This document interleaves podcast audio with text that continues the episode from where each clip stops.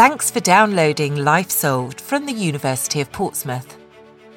This is the series where we hear how world changing research is taking place here today to shape our tomorrow. Last time, we heard how satellite imaging and crowdsourced data can help scientists and authorities prepare and respond better to disasters. And today, we're hearing from a Portsmouth researcher who's applying his science to support incredible feats of engineering. Geomorphology is a, a term used basically for trying to understand what the ground is like, what impact the ground conditions might have on an engineering project. Malcolm Whitworth is a reader in engineering, geomorphology, and natural hazards.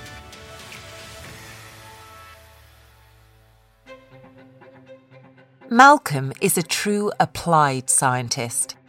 He does both research and commercial work, advising companies on ground conditions and potential issues to help them plan their investigations ahead of a construction project. That might be on transport construction and maintenance or vital resource pipelines. Either way, it's pretty essential to keep these connections open and operating safely. His main work can cover structures that extend for thousands of miles. He explained this to John Worsey. So my work is mainly on some sort of linear infrastructure, so roads, railways, pipelines, very long thin features, which mean they go across lots of variable geologies. You find it early on, it saves a vast amount, and then later. So preventing literal geological roadblocks in some cases can save developers spending their resources on working around a problem, replanning, or recovering their projects if, say, a landslide occurs. But how can you predict such an event? We'll find out.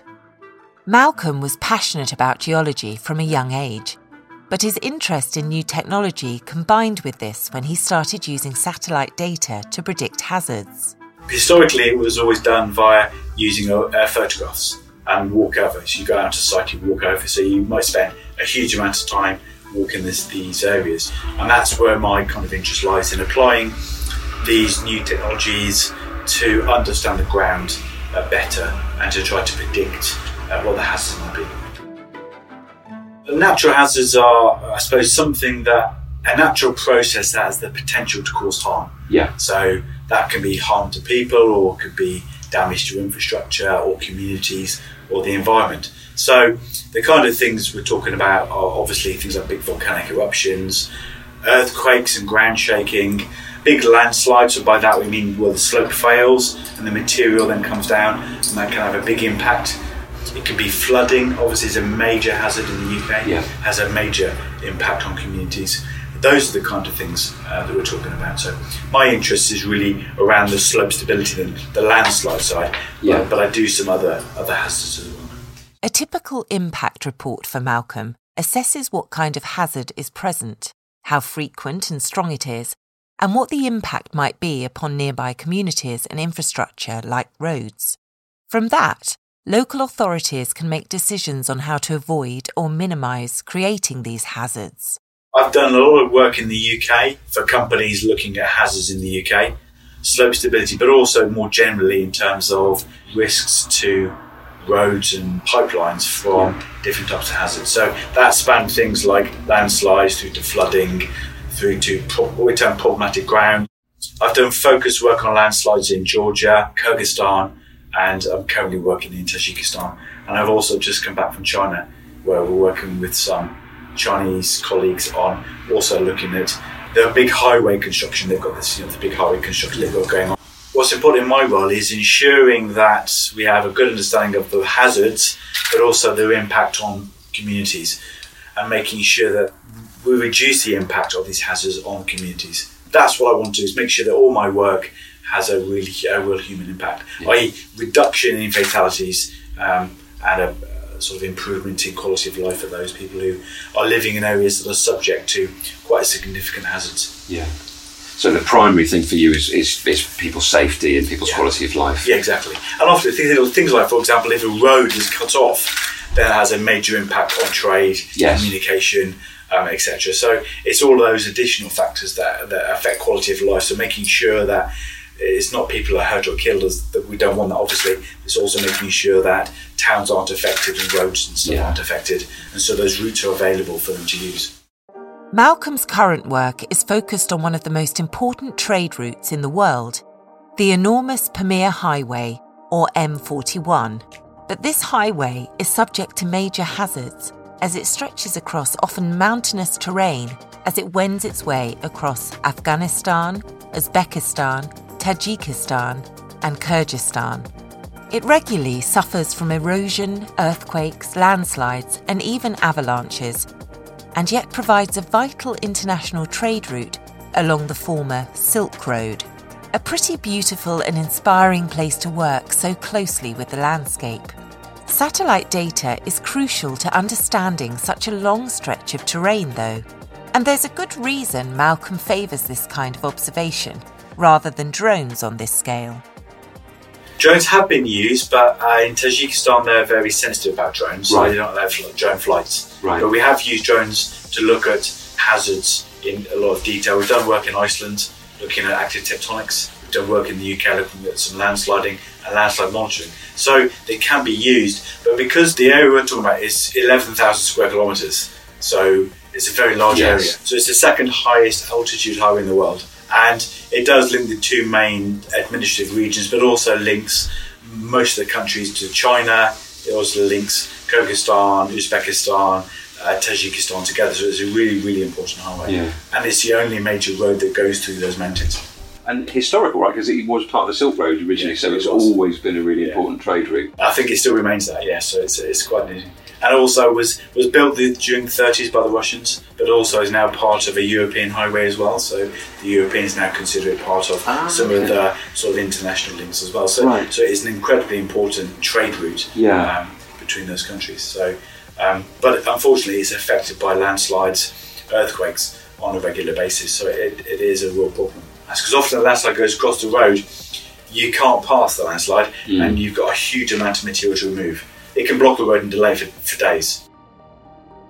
What is it about that area then that makes it so prone to landslides and earthquakes? Well, basically, the, the fundamental thing is it's a mountain range, so you've got very steep slopes, you've got lots of erosion, weak geology, uh, you've also got earthquakes, which when you shake the ground, then you make the ground, the ground can fail. Yeah. Obviously, if you shake it, you've also got river erosion as well. So you've got all the all the factors that would uh, contribute to a failure. But the main one is the fact it's just such a such a steep mountainous terrain. It's natural for landslides and erosions to take place on mountains. But how do you go about managing that? Definitely yearly basis following sort of the, the spring period they the road will come to a halt Yeah. until they get teams out to clear it so it's on a regular basis it also depends on which as- which part of the road you're looking at as well Yeah. so some are more mountainous than others and are, are more susceptible to slope failures A small team of students work on behalf of the design firm Arup and the World Bank on a three stage project, the first part of which is mapping. Using some imagery provided to us by the European Space Agency Right, so Um, satellite. satellite imagery, yeah. So really very high quality data, and we're using that to look at the landscape and identify landslides from the imagery. We're also using other data sets as well to corroborate that. But essentially, we're we're producing what's an inventory, which is basically a map that shows where all the landslides are, Yeah. and then we're trying to identify the type.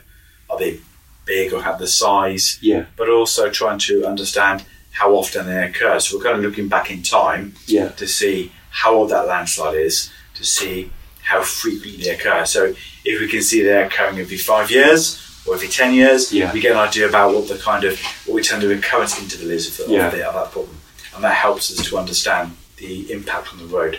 So then once we've done that, we are then looking at the road. So what's some of the vulnerability of the road, the standard of the road, the maintenance of it, etc., Yeah. where it's been affected by landslides before.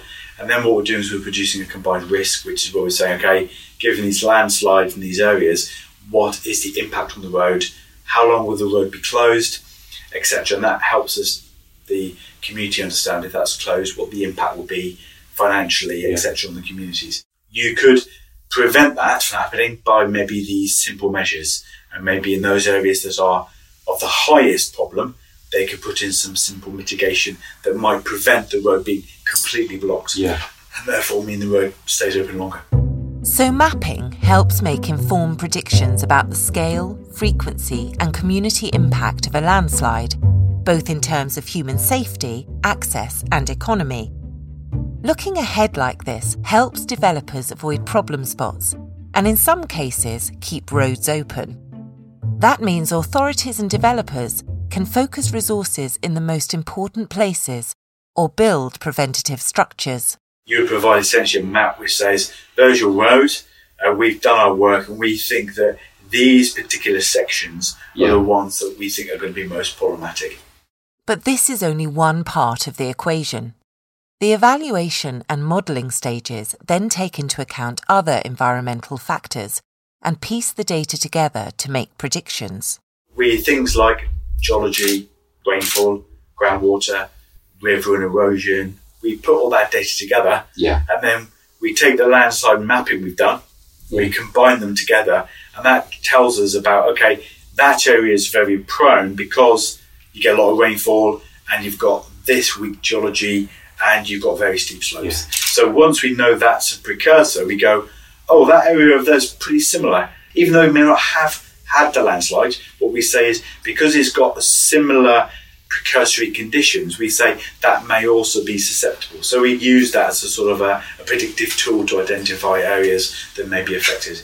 But we also do modelling whereby, particularly for debris flows, we found very long ones. So these things will start in a mountain, mm. but will flow for several kilometres down before it hits the road. So, right. so those are really difficult because those are not ones that we would necessarily predict. They start and they just keep moving for such a long time. And presumably, the further it goes, the harder it is to yeah. where it's going to hit. Absolutely, and it follows the valley. But the thing is, it's what's termed bulking. So as it's going down, it's picking up more material. Yeah. So it's getting more and more dangerous. So when it hits the road, it's it's actually much bigger than it was when it started. So, and that's taken us by surprise. So we we found these big long run out slides. We've gone, whoa. We in the imagery we didn't know they were there until until Pat's mapped them. And we've gone, oh, that's amazing. But how do we look at those? Because those don't fit our model because yeah. they're so unusual. So we've had to develop some new ways to think about how we're going to model those hazards because they are so unusual. And this study is just the beginning of a wider piece of work. So landslides can hit vehicles. It's, it's quite unusual, but if they do, there is the risk of death from that yeah. if it's a big landslide. But mainly it's static structures, so buildings. Right. So towns and villages that are built along that road right. would be affected by the landslides as well. So, uh, so there's the road element and the potential uh, death of drivers going along, which is which is not very high, but it is a consideration. But it's more people living in the neighbouring towns on the neighbouring yeah. slopes.